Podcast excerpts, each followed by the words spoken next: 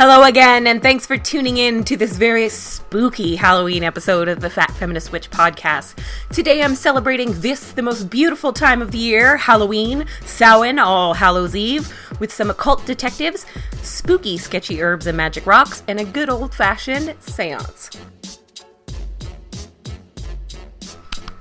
Happy Halloween, friends. Are you excited?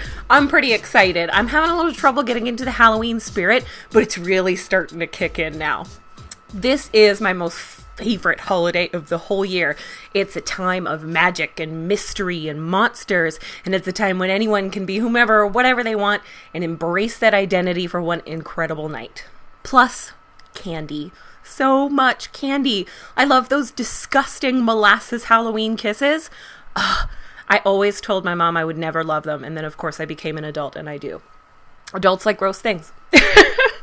so last year for Halloween, in the very Fat Feminist Halloween Special Part 1, or Volume 1, uh, I talked about some of the witchy myths and pop culture legends that contribute to the overall image of the Halloween witch. Stuff like black hats and Eye of Newt and flying broomsticks. And this year, I thought it would be fun to look at another type of magic that's contributed to the modern witch or magical practitioner image, and that is mediums and spiritualists. So, not every spooky woman throughout history donned the black hat and lived in a cottage in the woods. Some were highly educated American and European aristocrats who conducted seances in their like extravagant salons for the likes of Sir Arthur Conan Doyle and even Abraham Lincoln.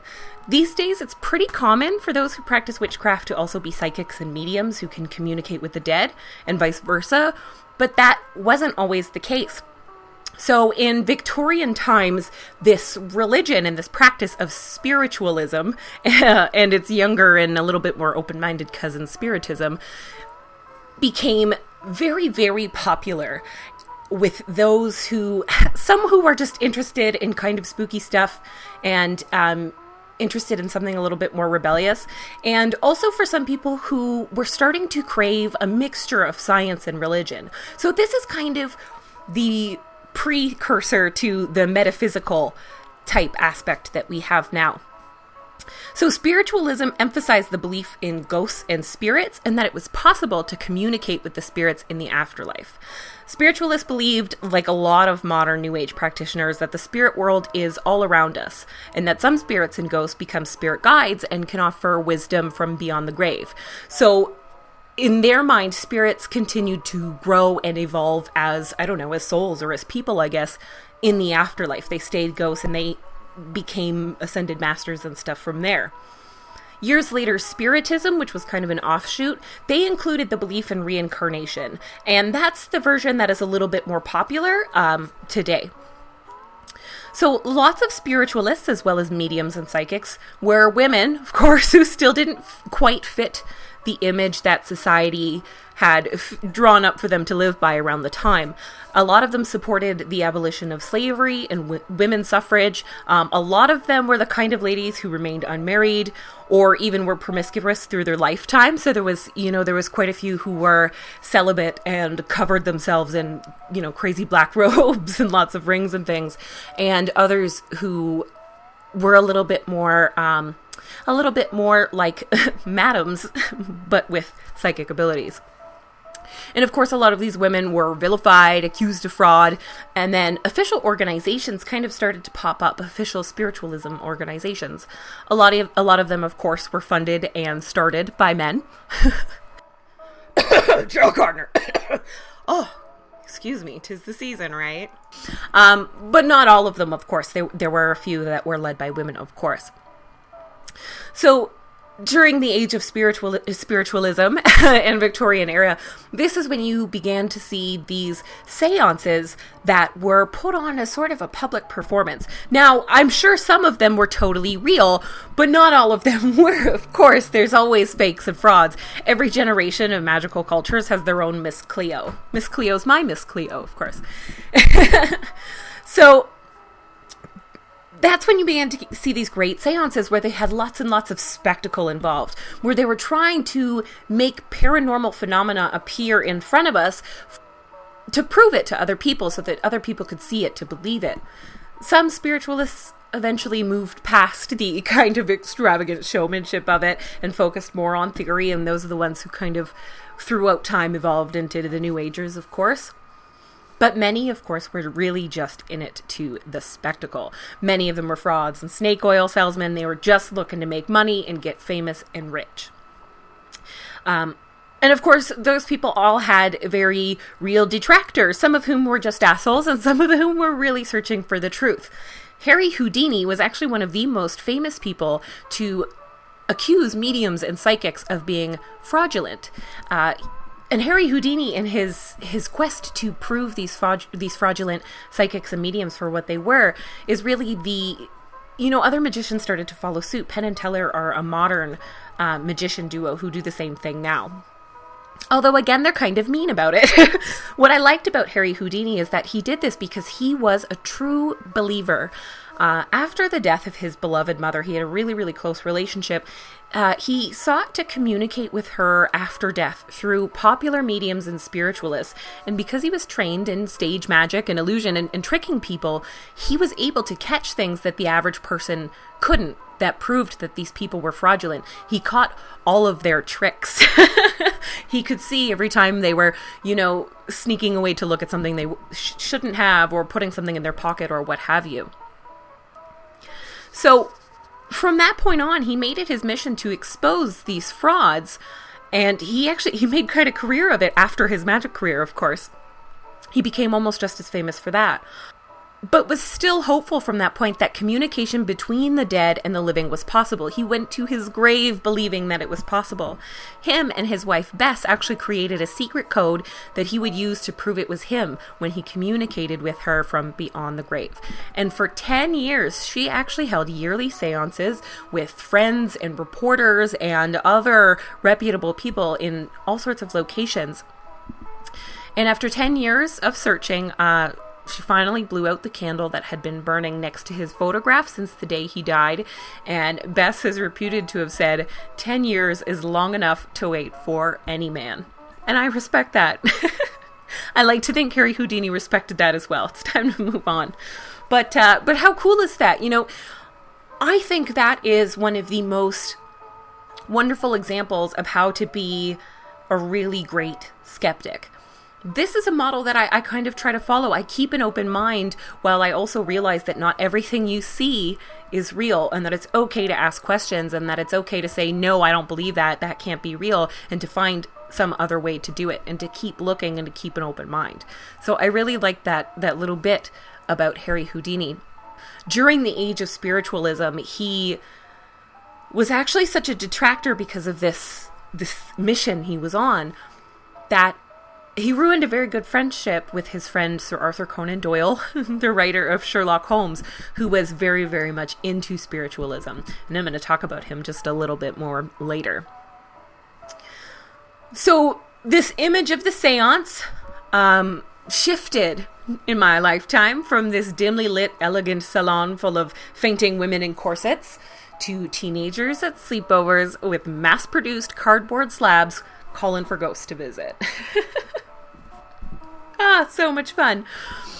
So, spiritualism and the idea that ghosts have something to offer and to teach us the living is an idea that we just as a people can't shake. It's something that we're always interested in both for spiritual learning and for entertainment because there's something about the idea that we could exist beyond that, you know, what's supposed to be that final end, this idea of a certain immortality that is just so so interesting to human beings. And of course, it's the kind of interest that can drive people mad, and that makes it only the more uh, exciting.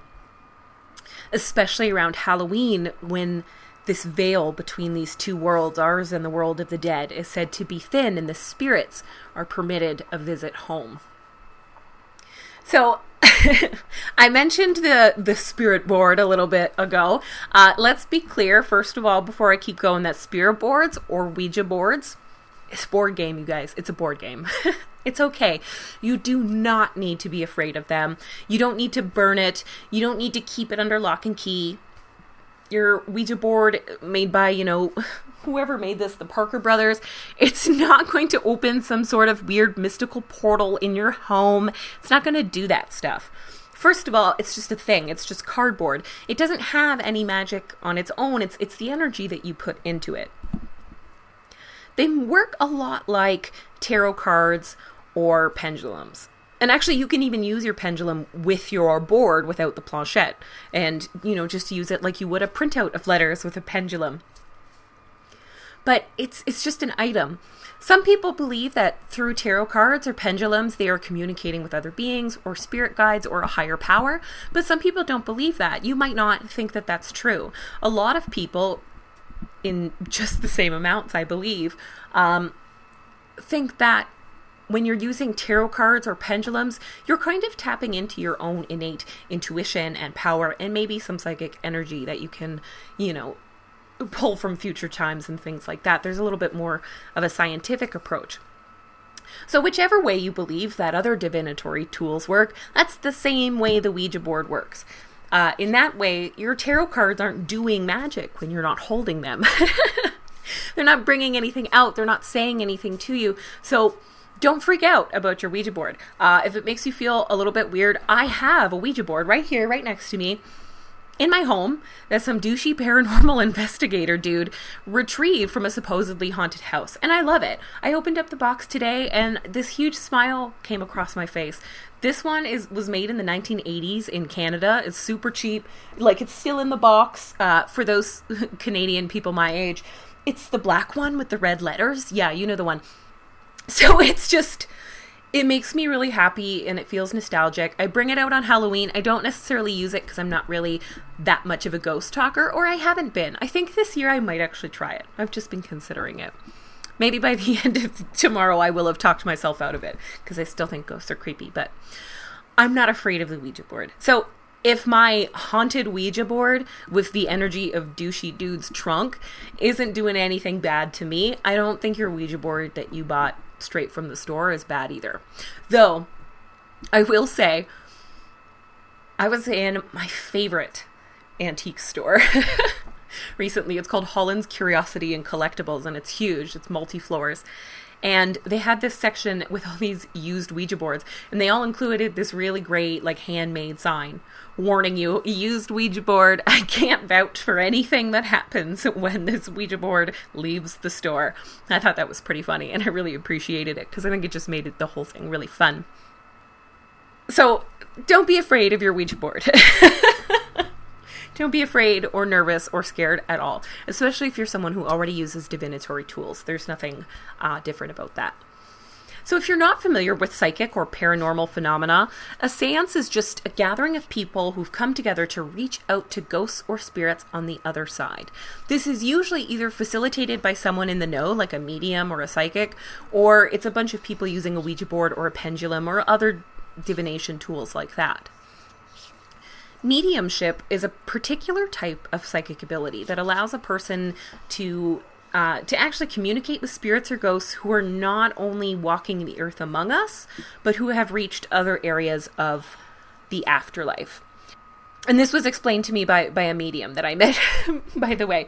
So, the other forms of psychic gifts allow people to uh, see, smell, feel, or hear spirits and ghosts who are earthbound uh, you know, who are who are literally on the earth, who you know maybe got left behind, who didn't pass on, didn't go into the light, whatever it is.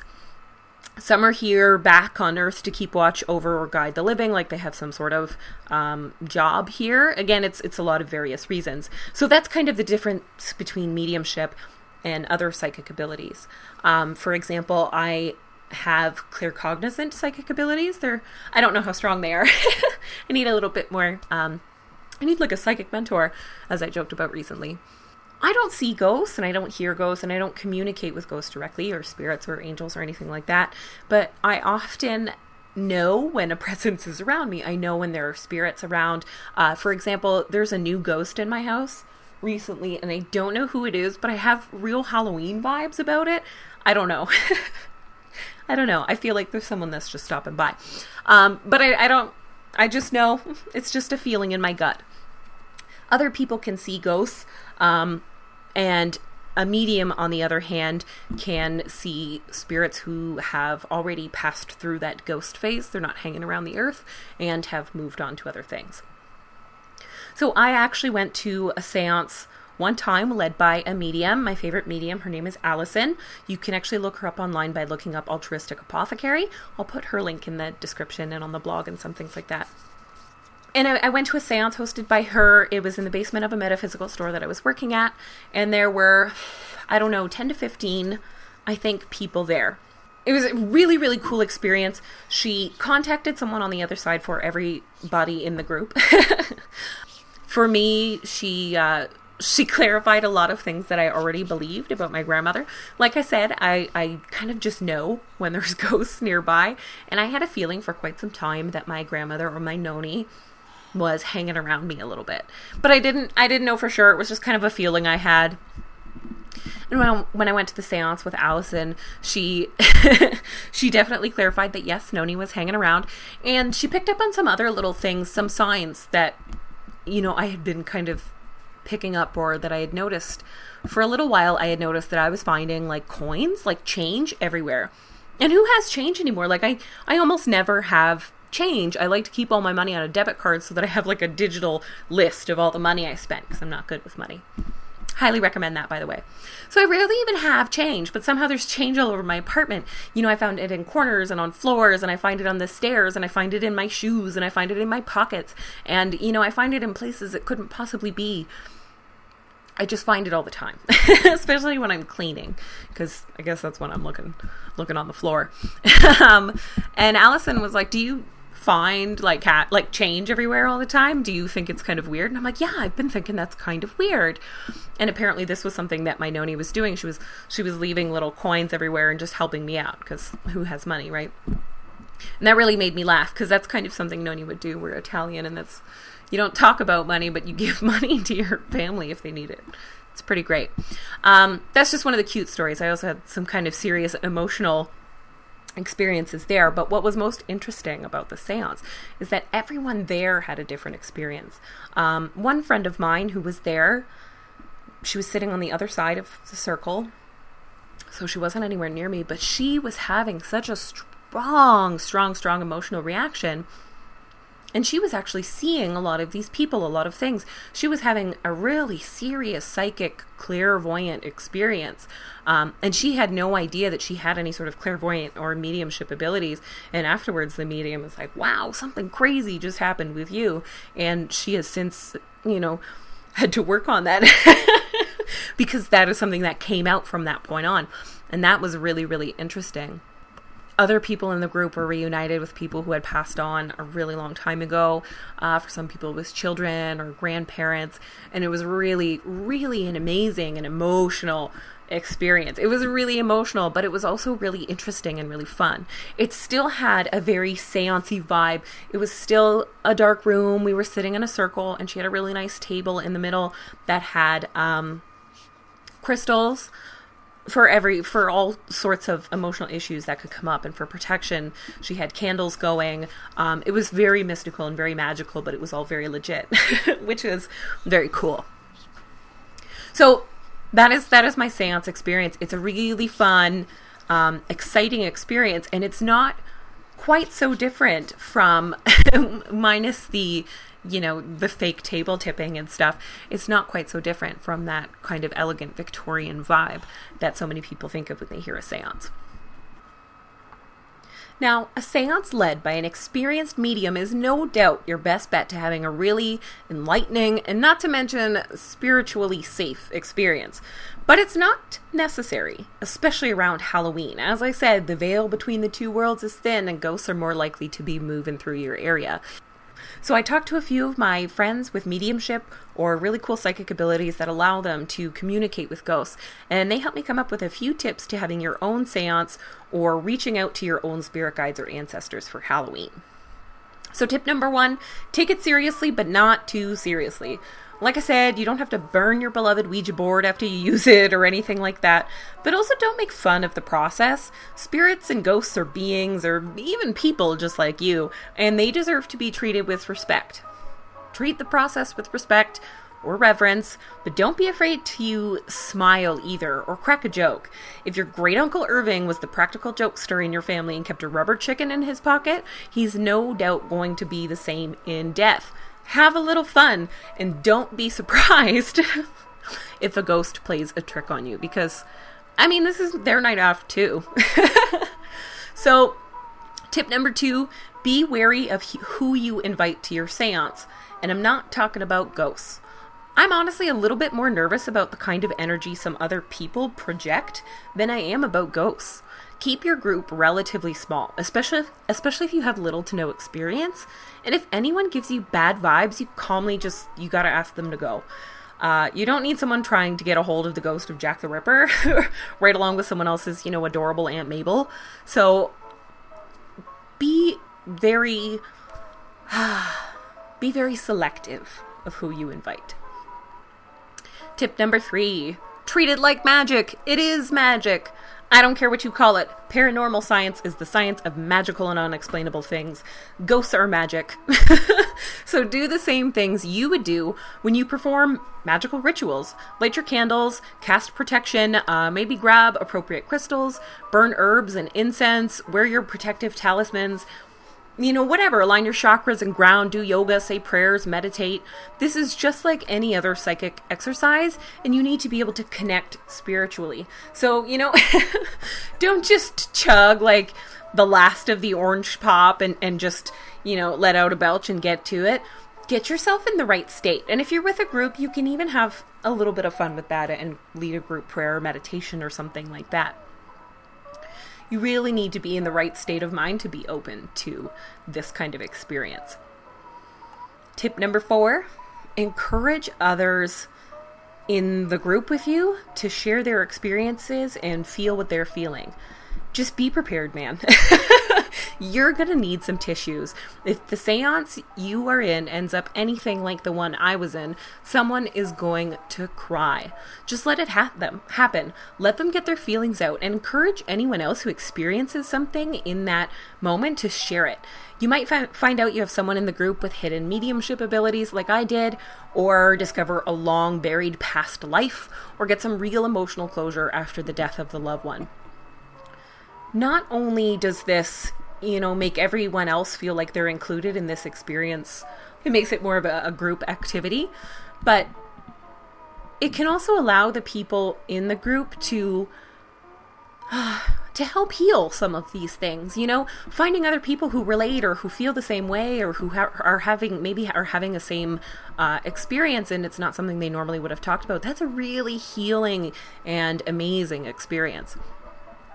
So just encourage other people to be excited about the process and to get into it and to not feel embarrassed. Just let them feel their feels. so, tip number five sweeten the deal. Take a cue from Day of the Dead traditions and offer a reason for your spirits to visit you or a way to find you. Pour out some libations for your guests, put out some sweet food or bread, burn copal incense or rosemary incense to guide them to the area and to honor them. If you're reaching out to someone specific, put out their favorite treat, play their favorite song, and put out uh, their favorite item from life, like their their wedding ring or their favorite piece of jewelry. Afterwards, you can put whatever's left on your altar if you have one, or put it outside for nature to grab it. If you're near a crossroads, depositing it there would be extra perfect this is really like kind of an etiquette issue.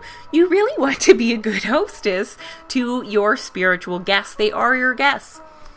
I honestly believe that etiquette is important whether you're living or dead. So just be friendly to your ghosts and put out something for them to snack on or to be nourished from. It will help keep negative entities and spirits away, and it'll help attract your positive spirits. Copal incense is usually burned on uh, altars during the Day of the Dead celebrations in Mexico, and rosemary is for honoring and remembering the dead. Tip number six. This is one of my favorites. Don't read some ridiculously archaic a Latin incantation from a mysterious and dusty tome. I hope you've all seen Beetlejuice. so, first of all, working with spells and incantations that are in languages that you don't speak is just bad news. You have no idea what you're saying or any of the original intent that went into creating that spell or those words. Say something from the heart. Again, they're people. Stick to something simple, something personal, and something that you can really feel and really project. A little bit of ceremony, like filling the rooms with candles, is cool, but don't turn it into some sort of weird performance for the sake of spookiness. It just won't work. and it could come off as kind of a joke, which is just really uncool. It's just really uncool, man.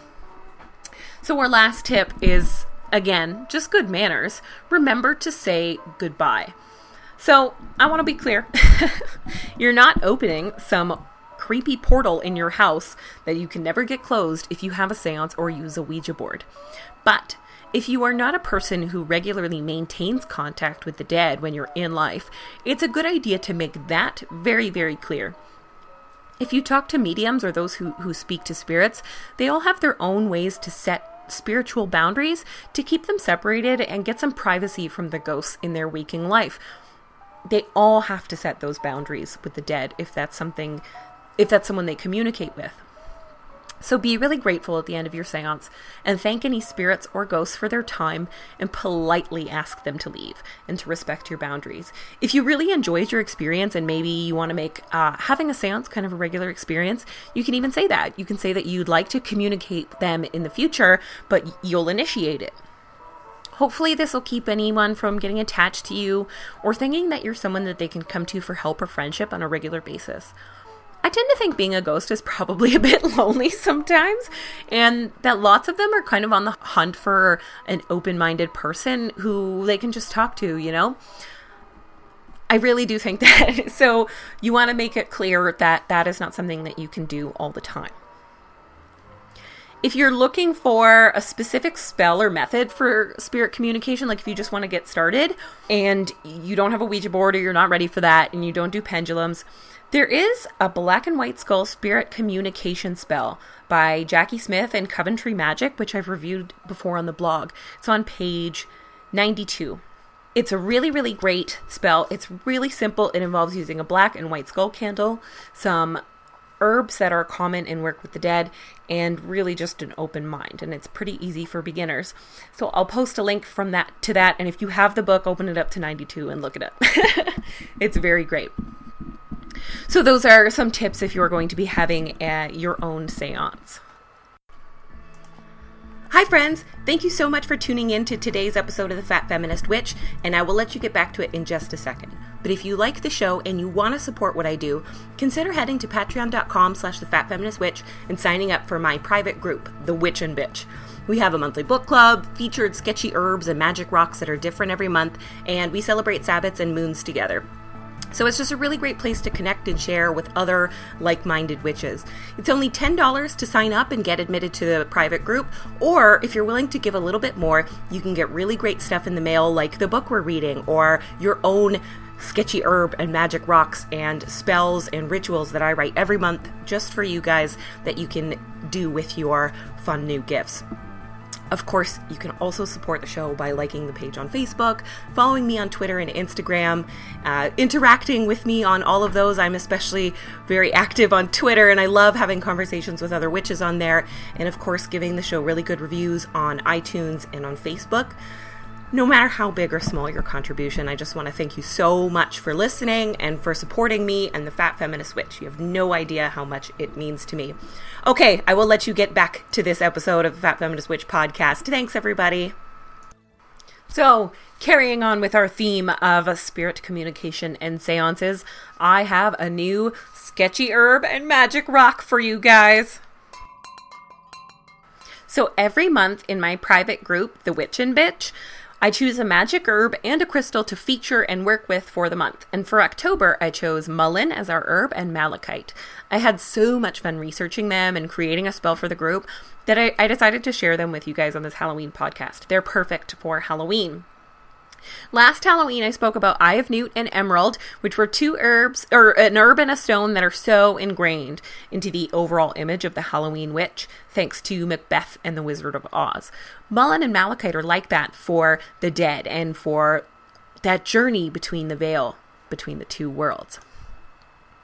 So I picked them both for Halloween, though I will admit that malachite I chose because of its green, swirly, kind of cauldrony look. So, so if you're wondering how I picked that, because not so many people think of working with the dead as the first quality of a malachite, but that's how it happened. So I I chose it because it's spooky green and looks like a witch's cauldron and it's slightly toxic. It can be a little bit poisonous. So if you get a raw piece of malachite, don't have it on your skin for long periods of time. Don't get it wet, all that kind of stuff. That all made it seem a little bit spookier to me. I knew that malachite was a pretty powerful spiritual ally and that it was very popular with people who do energy work, but I'll be honest, I kind of knew very little else about it. I was pretty excited to learn that malachite, malachite has long been associated with life and death and the whole cycle of death and rebirth. So in ancient Egypt, malachite is mentioned in the Egyptian Book of the Dead, like multiple times, when it talks about a place of eternal peace for the righteous, the field of malachite, almost like a version of uh, the Elysian fields in, in Greek mythology. So, malachite was sacred to the goddess Hathor, as most green stones are, who is associated with both life and rebirth and the cycle of death. So, elsewhere in the Book of the Dead, the deceased is described after they after they they pass their tests to get into the afterlife they are turned into a falcon with wings of green stone. And in the pyramid text horus is described as the lord of the green stone. It's something that they used all the time. It was even ground up and used as makeup and cosmetics and hathor was very much associated with with cosmetics and makeup and beauty though in less of a vanity ideal and more of a strong female warrior kind of vibe. Also, during the mummification process, a lot of the organs were removed and discarded, stuff like the brain, which was, you know, considered useless in the afterlife. But that heart was left in the body, and that was what got weighed when they're crossing over into the other side. The heart was left in the body, and a green heart scarab was placed over it to offer uh, magical protection. So, if you see those malachite hearts, um, this is a very heart protection based stone, just like in ancient Egypt. So, aside from its connection with death, uh, malachite strengthens your connection with other worlds, strengthens your own energy being projected. So, that can be kind of an issue in your waking life. You can come off as kind of an asshole, or maybe those things you thinking are getting out instead of the things you're saying. Watch out for that. But it can also help clarify and amplify your messages and your intentions when you are trying to communicate with spirits and ghosts. This makes it a powerful tool for meditation and metaphysical transformation. So malachite aligns and clears all of your chakras. It's a big chakra stone. Uh, even those ones outside of your standard chakra system, so stuff above your head and down into the earth. In this capacity, malachite not only connects you to other worlds and other planes, but it anchors you right here to, to earth and connects you to yourself. Now, mullein I chose specifically because mullein's number one use is for communicating with the dead. Mullein is one of my absolute favorite herbs. I use it on a weekly basis in tons of different magical ways, even though I don't speak to the dead all the time. Mullein is mostly used as a base in my incense blends, about half my incense blends. So mullein is soft and fluffy and has very little of its own odor, and it so it's a perfect base for incense blends that are related to death, psychic powers, dreams, and nighttime. Lots of psychic powers and and dream spells that I do use mullein. The reason it was the herb of the month for Halloween is because mullein is one of the witch's best friend if she's looking to speak with the dead. It facilitates spirit communication while offering protection against negative entities and ghosts. Uh, Sarah Anne Lawless on her blog wrote a really, really great description of mullein, and I linked to it on my blog. you can find it in her Weeds for Witches she says it belongs to the crossroads, to Saturn, and to the underworld. It is Hecate's torch and Lucifer's staff. It is a key and a door. and that it is a key and a door part is really the key to Mullein. Mullein not only helps facilitate this communication with the dead, but also protects you from negative spirits and entities. It is protection and it also helps facilitate that journey in general. It's great for not just speaking with spirits or ghosts, but anything related to crossing between other worlds and other planes. So if you're using it for let's say astral travel you can use it for astral travel i use it a lot for stuffing dream pillows um, mojo bags like i said incense you can use it as candle dressing for everything from psychic journey working with your akashic records that's a really great one past lives is amazing like i said i use Mullein all the time the way I got introduced to Mullein actually was because a friend was starting to make her own herbal cigarettes to stop smoking regular cigarettes with tobacco. And she found out that mullein is a very, very common ingredient in herbal smoking blends. Again, it's used as the base. Isn't that really cool? So, it's a great base in herbal cigarettes for all the reasons I mentioned before. Now, when you're making herbal cigarettes, you pick things that taste good and offer good physical effects. You can also use smoking blends for magical purposes. So I created this smoking blend to work with the group in this month for spirit communication. The cool thing about this is that much like an incense, you're, you know, filling that area with that smoke and getting it all around you, but it's also really getting inside. So my blend had mullein as a base, and then included Damiana for some of its physically calming effects that helps with meditation and psychic work, and lavender for flavor, and lots of mugwort from my own garden. And I rolled it up in papers that I wrote on with edible markers. I wrote sigils on them for protection. And that is my Spirit Speak blend. It's very, very simple. It's a simple blend. But you can put tons of really cool stuff into a smoking blend that are use that are useful in non-magical ways, but also have lots of really great magical effects that will help you with psychic work or spirit communication. So things like the mugwort and the lavender, uh, catnip, cloves, or blue lotus, which again is popular in smoking blends. These can all deepen your focus, open your third eye, and make you a little bit more able to receive messages from the spirit realm or from other planes of existence. Now, of course, if you smoke tobacco or cannabis already, you can add either one of these to your to your blend. Absolutely. Cannabis, as I mentioned in another episode before, functions sort of like an herbal quartz crystal. It's the ultimate amplifier of energy and of magic. So it really just strengthens that connection a little bit more. Tobacco, on the other hand, has long been used as a sacred herb for, and a lot of times as an honorific to the dead. So tobacco is a common um, thing to leave on altars or grave sites to the dead, especially if they smoked in life. So you can add both of those to your smoking blend, and it will only amplify the magic. And it might make it more enjoyable for you. So I did cover uh, malachite and mullein as the sketchy herbs and magic rock segment on the blog. You can find it at the thefatfeministwitch.wordpress.com. If you work with either of these on a regular basis, I would love to hear about any of your experiences, especially mullein, because it's one of my favorites. And it seems like a lot of people don't talk about it.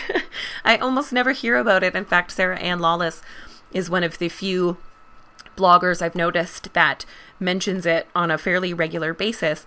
And I think that's just because uh, is a witching herb of those dark days gone by, you know, when magic was done in the dark of the night or the light of a torch, you know, deep in the woods. And that's that's the kind of witch she is. She's really cool. So you can go to patreon.com slash the fat feminist witch and check out the group. And if you like it maybe join us for future months. I will give you access to some of the stuff we did in to the stuff we did in the past. So if you joined the sketchy herbs and magic rocks program i'm more than happy to send you all of the information from this month if you're interested. Unlike many modern witches i don't really celebrate halloween as a very spiritual holiday. I mean i get really interested in really cool, spooky, spiritual topics around Halloween. But I like that because it's fun and because it's entertaining. I'm really into the fun, version of Halloween. I love to hand out candy to trick or treaters, and I love to wear costumes, and I love to hang little ghosties and carve pumpkins, and I love to read spooky stories. I already especially love really old spooky stories, stuff like Edgar Allan Poe, which actually I started reading as a kid because of The Simpsons. So thank you for that.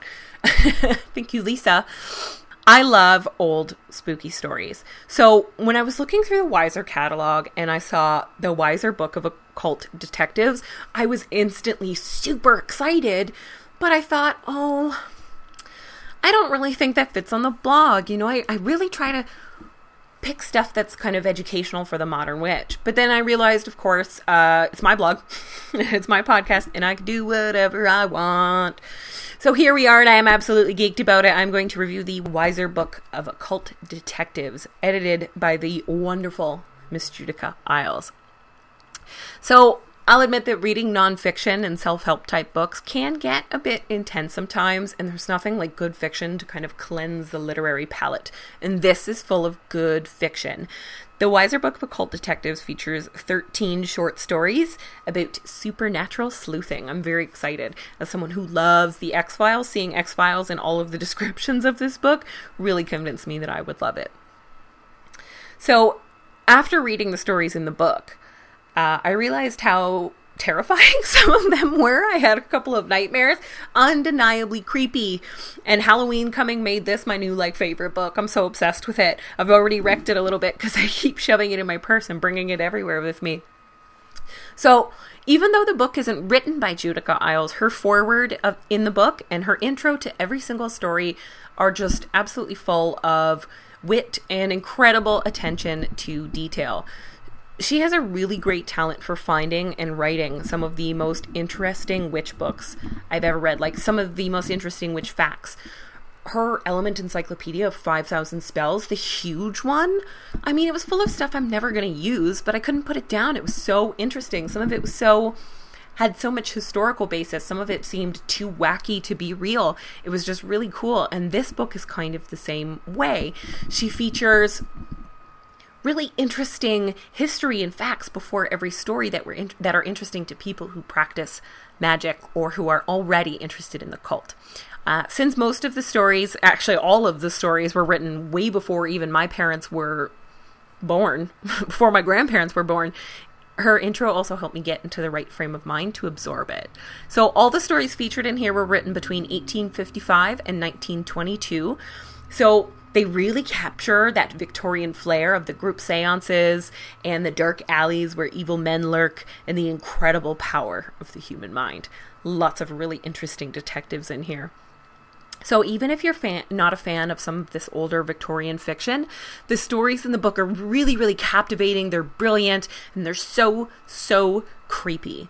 They're really easy to read, and they none of them really feature too much. Um, too much old slang that makes them kind of difficult for some people who are still grasping English or aren't great readers. So, honestly, give it a try, even if you're not a big reader. Some of the stories in here are going to make you laugh because they're a little bit old school and cheesy. Some are going to make you gasp. One of them made me gag a little because it was so super gross. So much fun. I really loved it. One of them really, really creeped me out. And I'm actually going to read a small excerpt of that one that really creeped me out at the end of the podcast. So, if you are one to pull out your favorite collection of Edgar Allan Poe every October, this is a book you're really going to love. As a bonus, the authors featured are both men and women, and as such, a lot of the characters. And it's said throughout the book that this was done on purpose, and I thought that was really, really amazing. So each story is introduced by Judika with facts about the occult and the spiritual proclivities of the authors, and it weaves together a history of occultism and spiritualism during this time. So, witches and psychics will be thrilled to see a story by Helena Blavatsky, the creator of this Theosophical Society, and, who is a world famous spiritualist. There is also in this book my second favorite story. my favorite is the one by Miss Madame Blavatsky. So there's also the Leather Funnel by Sir Arthur Conan Doyle of Sherlock Holmes fame, which, despite being fiction, does actually, spoiler alert, follow the true account of Marie Madeleine Marguerite d'Aubray, who was charged with murder and witchcraft in 1676, and this actually set off a number of witch trials in France. I was wrong. Not only did I have a lot of fun, but I learned a lot about Victorial, Victorian spiritualism and have done a lot of research since because of reading this book. I'm not going to lie, this whole podcast episode and this this this theme here, our séance theme was really inspired because of how much I really loved this book. I even read it out loud to a couple of ferrets I'm babysitting and they really loved it. so I highly recommend the Weiser book of occult detectives. I might even get my mom one for Christmas. I loved the historical facts and all the tidbits about each story almost as much as I loved the stories themselves. To have a little bit of fun, because it's Halloween, and because last year I read you guys my favorite spooky story, The Green Ribbon. This year I decided to read a small excerpt from the Weiser Book of Occult Detectives. So, on this very spooky Halloween night, I'm going to read you the first half of The Dead Hand, being the first of the experiences of the Oracle of Maddox Street by L.T. Meade and Robert Eustace. This story features an occult detective named Diana Marburg. My name is Diana Marburg. I am a palmist by profession. Occult phenomena, spiritualism, clairvoyance, and many other strange mysteries of the unseen world have, from my earliest years, excited my keen interest. Being blessed with abundant means, I attended in my youth many foreign schools of thought. I was a pupil of Lewis, Darling, Braid, and others. I studied Reichenbach and Mesmer, and finally started my career as a thought reader and palmist in Maddox Street.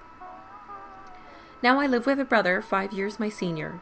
My brother Rupert is an athletic Englishman and also a barrister, with a rapidly growing practice. He loves and pities me. He casts over me the respectability of his presence and wonders at what he calls my lapses from sanity. He is patient, however, and when he saw that in spite of all expostulation I meant to go my own way, he ceased to try to persuade me against my inclinations. Gradually, the success of my reading of the lines of the human hand brought me fame. My prophecies turned out correct. My intuition led me to right conclusions, and I was sought after very largely by that fashionable world which always follows anything new. I became a favorite in society and was accounted both curious and bizarre. On a certain evening in late July, I attended Lady Fortescue's reception in Curzon Street. I was ushered into a small anteroom which was furnished with the view of adding to the weird effect of my own appearance and words. I wore an oriental costume, rich in color and bespangled with sparkling gems. On my head I had twisted a Spanish scarf. My arms were bare to the elbows, and my dress open at the throat. Being tall, dark, and I believe graceful, my quaint dress suited me well. Lady Fortescue saw me for a moment on my arrival and inquired if I had everything I was likely to want. As she stood by the door, she turned. I expect, Miss Marburg, that you will have a few strange clients tonight. My guests from a varied and ever widening circle, and tonight all sorts and conditions of men will be present at my reception. She left me, and soon afterwards those who wished to inquire of fate appeared before me one by one. Towards the close of the evening, a tall, dark man was ushered into my presence. The room was shadowy, and I do not think he could see me at once, although I observed him quite distinctly. To the ordinary observer, he doubtless appeared as a well set up man of the world, but to me he wore quite a different appearance. I read fear in his eyes, and irresolution, and at the same time cruelty round his lips. He glanced at me as if he meant to defy any message I might have for him, and yet at the same time was obliged to yield to an overpowering curiosity.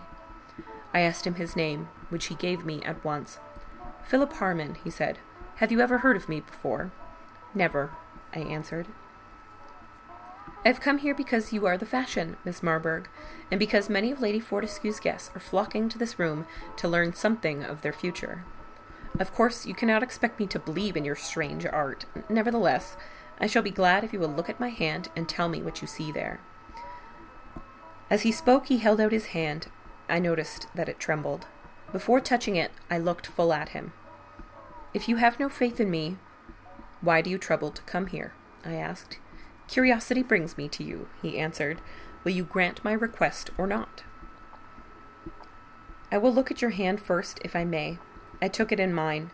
It was a long, thin hand with a certain hardness about it. I turned the palm upward and examined it through a powerful lens.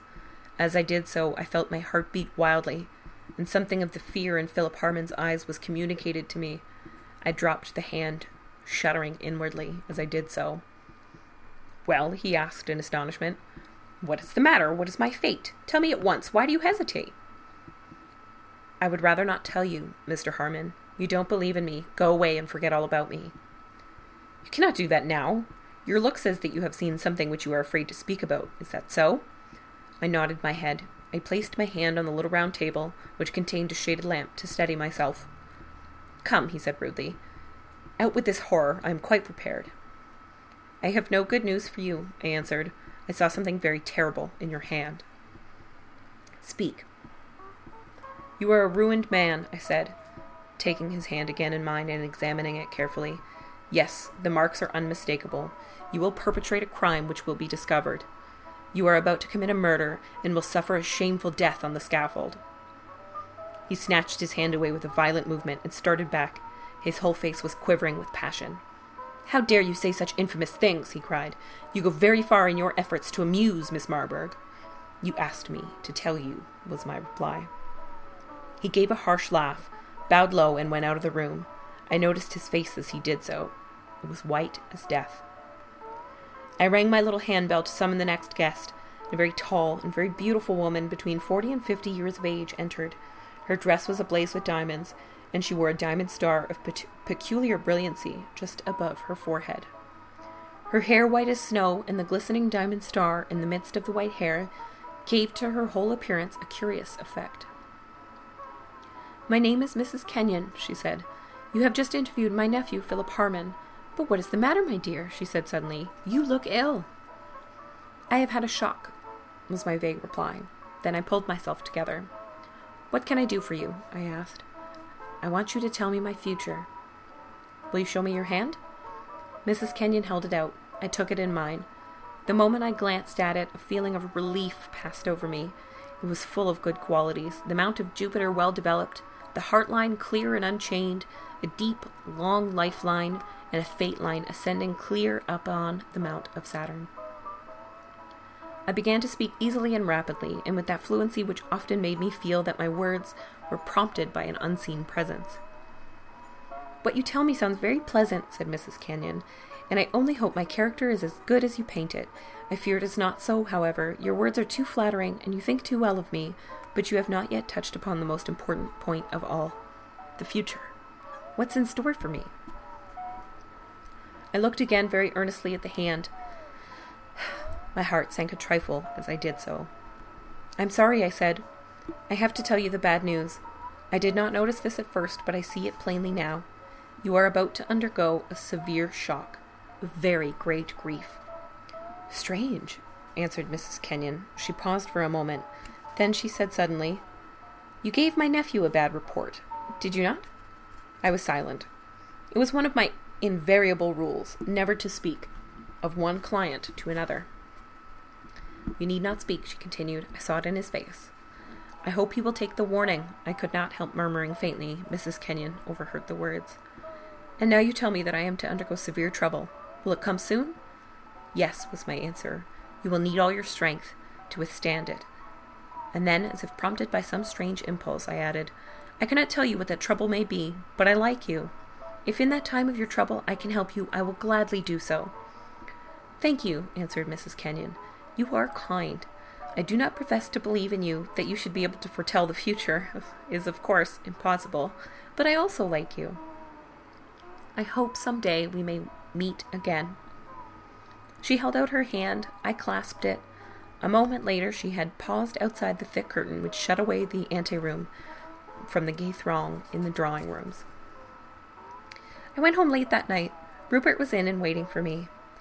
Why, what's the matter, Diana? he said the moment I appeared. You look shockingly ill. This terrible life will kill you. I have seen strange things tonight, was my answer. I flung myself on the sofa and for just a moment covered my tired eyes with my hand. Have some supper, said Rupert gently. He led me to the table and helped me to wine and food. I have had a tiring and exciting evening at Lady Fortescue's, I said. I shall be better when I have eaten. But where have you been this evening? At the Apollo. There was plenty of gossip circulating there, two society scandals, and Philip Harmon's crash. That is a big affair and likely to keep things pretty lively. But, my dear Di, what is the matter? I had half risen from my seat. I was gazing at my brother with fear in my eyes. My heart once again beat wildly. Did you say Philip Harmon? I asked. Yes, why? Do you know him? Tell me about him at once, Rupert. I must know. What do you mean by his crash? Oh, he is in one of the plungers, you know. He has run through the Harmon property and cannot touch the Kenyon. The Kenyon, I exclaimed. Yes, his uncle, Walter Kenyon, was a very rich man and has left all his estates to his young grandson, a lad of about thirteen. That boy stands between Harmon and a quarter of a million dollars. But why do you want to know? Only that I saw Philip Harmon tonight, was my answer. You did? That is curious. He asked you to prophesy with regard to his fate? He did, Rupert. And you told him? What I cannot tell you. You know I never divulge what I see in my client's hands. Of course you cannot tell me, but it's easy to guess that you gave him bad news. They say he wants to marry the heiress and beauty of the season, Lady Maud Greville. If he succeeds in this, he will be on his feet once more, but I doubt if she will have anything to say to him. He is an attractive man in some ways, and good looking, but the Countess of Chedsley keeps a sharp lookout on the future of her only daughter. Philip Harmon must on no account marry an innocent girl, was my next impulsive remark. Rupert, your news troubles me very much. It confirms. I could not finish the sentence. I was overcome by what Rupert chose to consider intense nervousness. You must have your quinine and go to bed, he said. Come, I insist. I won't listen to another word. A moment later I had left him, but try hard as I would, I could not sleep that night. I felt that I was, myself was on the brink of a great catastrophe, that I personally was mixed up in this affair. In all my experience, I had never seen a hand like Philip Harmon's before. There was no redeeming trait in it. The lines which denoted crime and disaster were too indelibly marked to be soon forgotten. When at last I did drop asleep, that hand accompanied me into the world of dreams. Ooh, spooky. so that is the first half of the Dead Hand. If you want to read the rest, you are just going to have to get yourself a copy of the Weiser book of occult detectives, and I highly recommend you do. Well, that is all I have for you tonight, my lovely Halloween witches. Uh, hopefully, by now you've got some trick or treaters knocking on your door, or you're getting ready to put on your favorite slutty costume and go out drinking. Either way, Sounds awesome. Have a fantastic Halloween. If you see any ghosts, tell them I say hi. And I hope you feel a little bit of magic come over you in this time when the veil between the worlds is thin. Thank you so much for tuning in to this newest episode of the Fat Feminist Witch podcast. I hope you loved it. If you want to tell me what you thought about it, whether you loved it or not, you can email me at fatfeministwitch at gmail.com or contact me through my website, thefatfeministwitch.wordpress.com. You can also find me on social media, of course, all across Facebook, Twitter, Instagram, Pinterest, and even Tumblr. Search for the Fat Feminist Witch, and there I will be.